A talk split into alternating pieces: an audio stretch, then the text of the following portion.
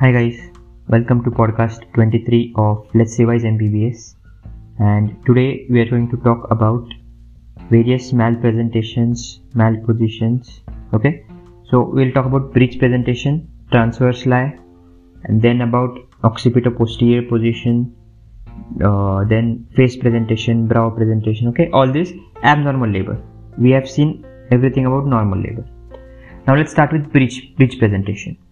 So there are mainly three types of breech frank breech, complete breech, and incomplete breech. Okay, so in frank breech and complete breech, there is flexion of thigh. Okay, thigh is flexed, but if the knee is extended, then we call it frank breech. If the knee is flexed, then we call it complete breech. Okay, and in incomplete breech, thigh is extended. Okay, and now depending on whether knee is flexed or extended uh, if the knee is flexed then the presentation is called knee presentation. And if the knee is extended the presentation is called footling presentation. Okay? So three types frank complete and incomplete. So the most the highest chances for cord prolapse is in footling presentation in incomplete breech. Okay? Because there is lot of space for cord to prolapse. Through the cervix okay? So that is the most common. Or the knee presentation sorry footling presentation has maximum chances of cord prolapse. And for that we need to go for c-section. Okay? The least chance of cord prolapse is in frank breech. Okay? Right. Now how do we manage this breech presentation?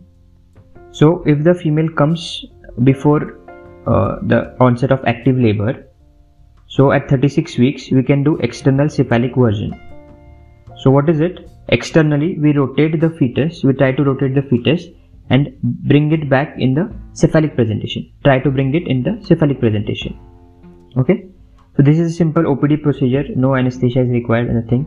And uh, so there are various methods, uh, various conditions in which this ECV cannot be done or ECV is contraindicated.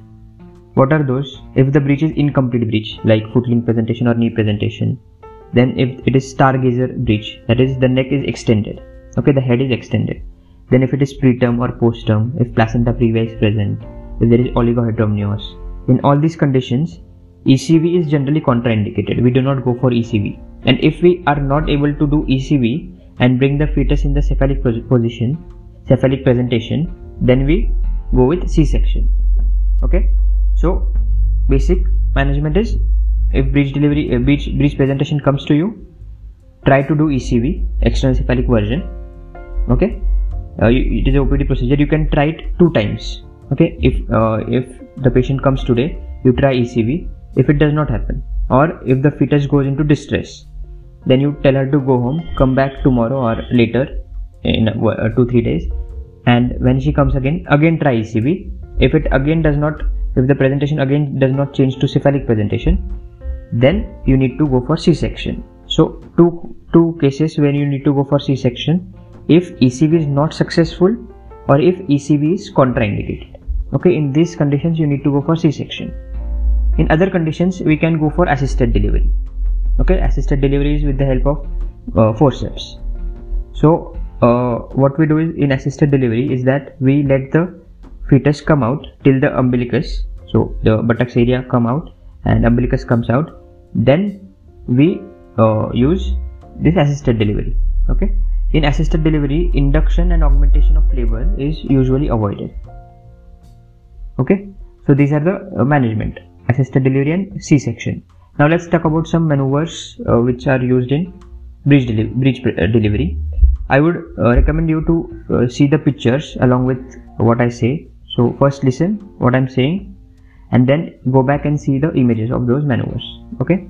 So first is Pinard's maneuver. In Pinard's maneuver the obstetrician puts her finger in the cervix and uh, this is mainly done in frank breech. So what we do is we put a pressure or yeah we put a pressure on the popliteal fossa.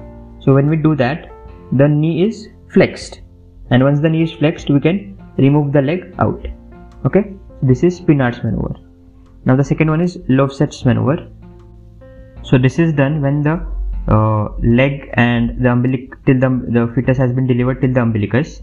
Then we rotate the fetus 180 degrees by 180 degrees to uh, deliver the shoulders. Okay? And we can also rotate 180 degree more to deliver the extended arms. This is Lovset's maneuver. Next is Burns Marshall maneuver so here the fetus is the back of the fetus is towards the pubis pubic symphysis of mother okay? So and face is towards the sacrum. So in Burns Marshall what we do is we hold the leg of the baby and rotate the leg towards the mother's abdomen okay? It's like a swing. We we swing the uh, leg hold the leg and swing in the long arc towards the abdomen. But here the fetus the back of the fetus is facing the mother's pubis. The other maneuver which is prague prague maneuver is similar to Burns Marshall just that the position of the fetus is the uh, the orientation of the fetus is exactly opposite. The back is facing the sacrum. Okay in burns marshall the back was facing the pubis back was towards the pubis. In prague the back is facing posterior. So it's dors dorso posterior position in prague maneuver. Okay? Now the next maneuver is uh, Mauriceau Smellie Veit maneuver. Okay? So here what we do is we put our right hand and uh, we put pressure on the malar bones on the jaw on the jaw. Okay? And by the left hand the left hand uh, with the help of index and ring finger we give shoulder traction and with the middle finger we we try to flex the occiput okay so right hand puts pressure on malar bones and left hand gives shoulder traction and puts the pressure on occiput okay this is Mauriceau Smellie Veit maneuver.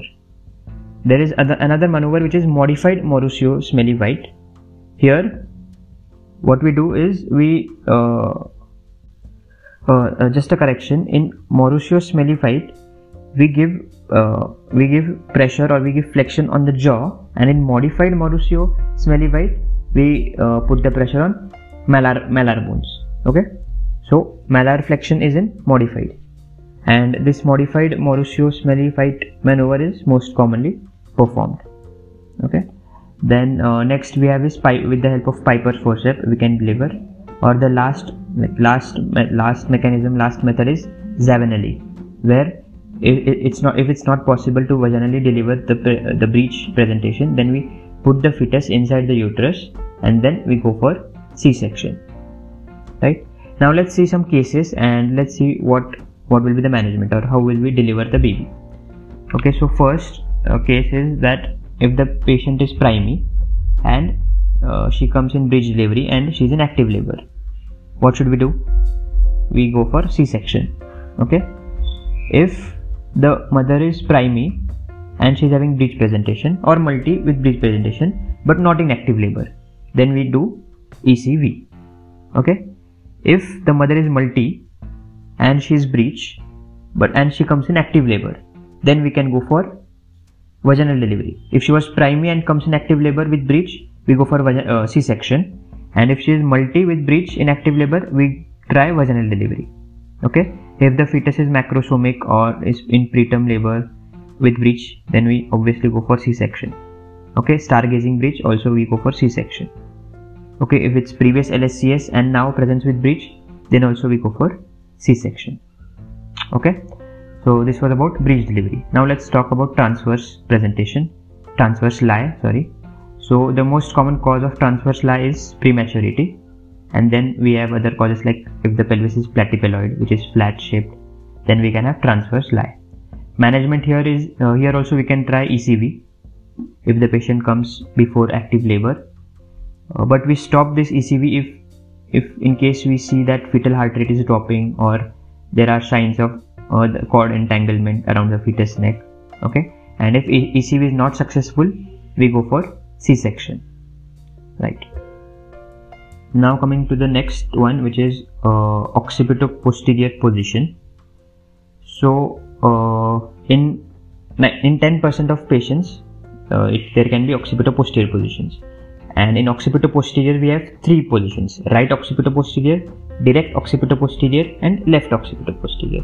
Okay, so right occipito-posterior is the most common amongst all three of them. So what? How do we manage this occipito-posterior position? We have seen in the previous podcast that we wait and watch. Okay, why do we wait and watch? Because in 90% of cases, right occipito-posterior, if the uh, occiput is in the right posterior area, then it rotates by 3 8 of a circle and it comes in direct occipito anterior position okay so 90% cases it itself like it it happens on its own so then we can go for vaginal delivery. So the main management is wait and watch. Okay? But sometimes when the head is rotating from first C, it will be first in right occipito posterior right? Then it will come into right occipito transverse then right occipito anterior and then direct occipito anterior so this is 3 8 of a circle. But while while traveling or while rotating from by 3 8 of a circle uh, when it comes from right occipito posterior position to right occipito transverse there is if there are prominent ischial spines then the further rotation may get arrested. And this is called deep transverse arrest. And as we have seen deep transverse arrest is common in android pelvis.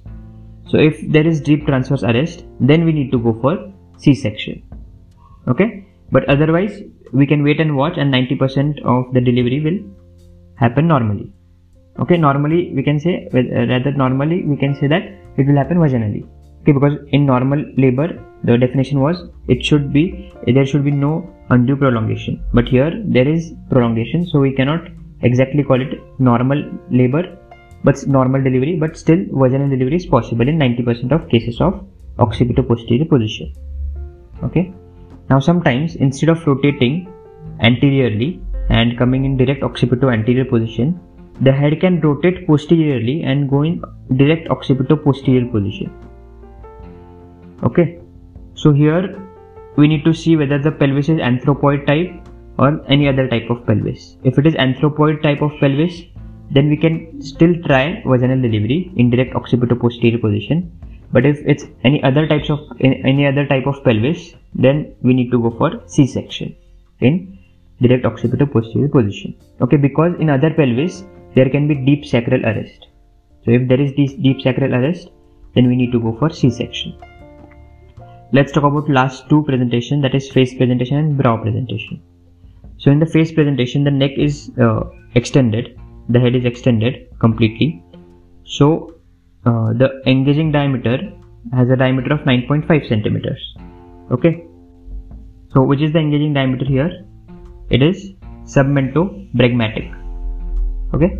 And it, it measures 9.5 centimeters. So so again uh, in face presentation there can be mento anterior position or mento posterior position. Right? Because here the uh, denominator is mentum. So it can be mento anterior or mento posterior. If it is mento anterior then we, we can go for vaginal delivery. But if the mentum is facing posteriorly and sacrum is towards the pubis, then vaginal delivery is not possible and we need to go for C-section. Okay, so face presentation, mento anterior position, go for vaginal delivery, mento posterior position, go for C-section. Let's talk about last presentation that is brow presentation. In brow presentation, the engaging diameter is mento vertical which is 14 centimeters there is no pelvic diameter which measures 14 centimeters. So here vaginal delivery is not possible. We need to go for C-section. Right?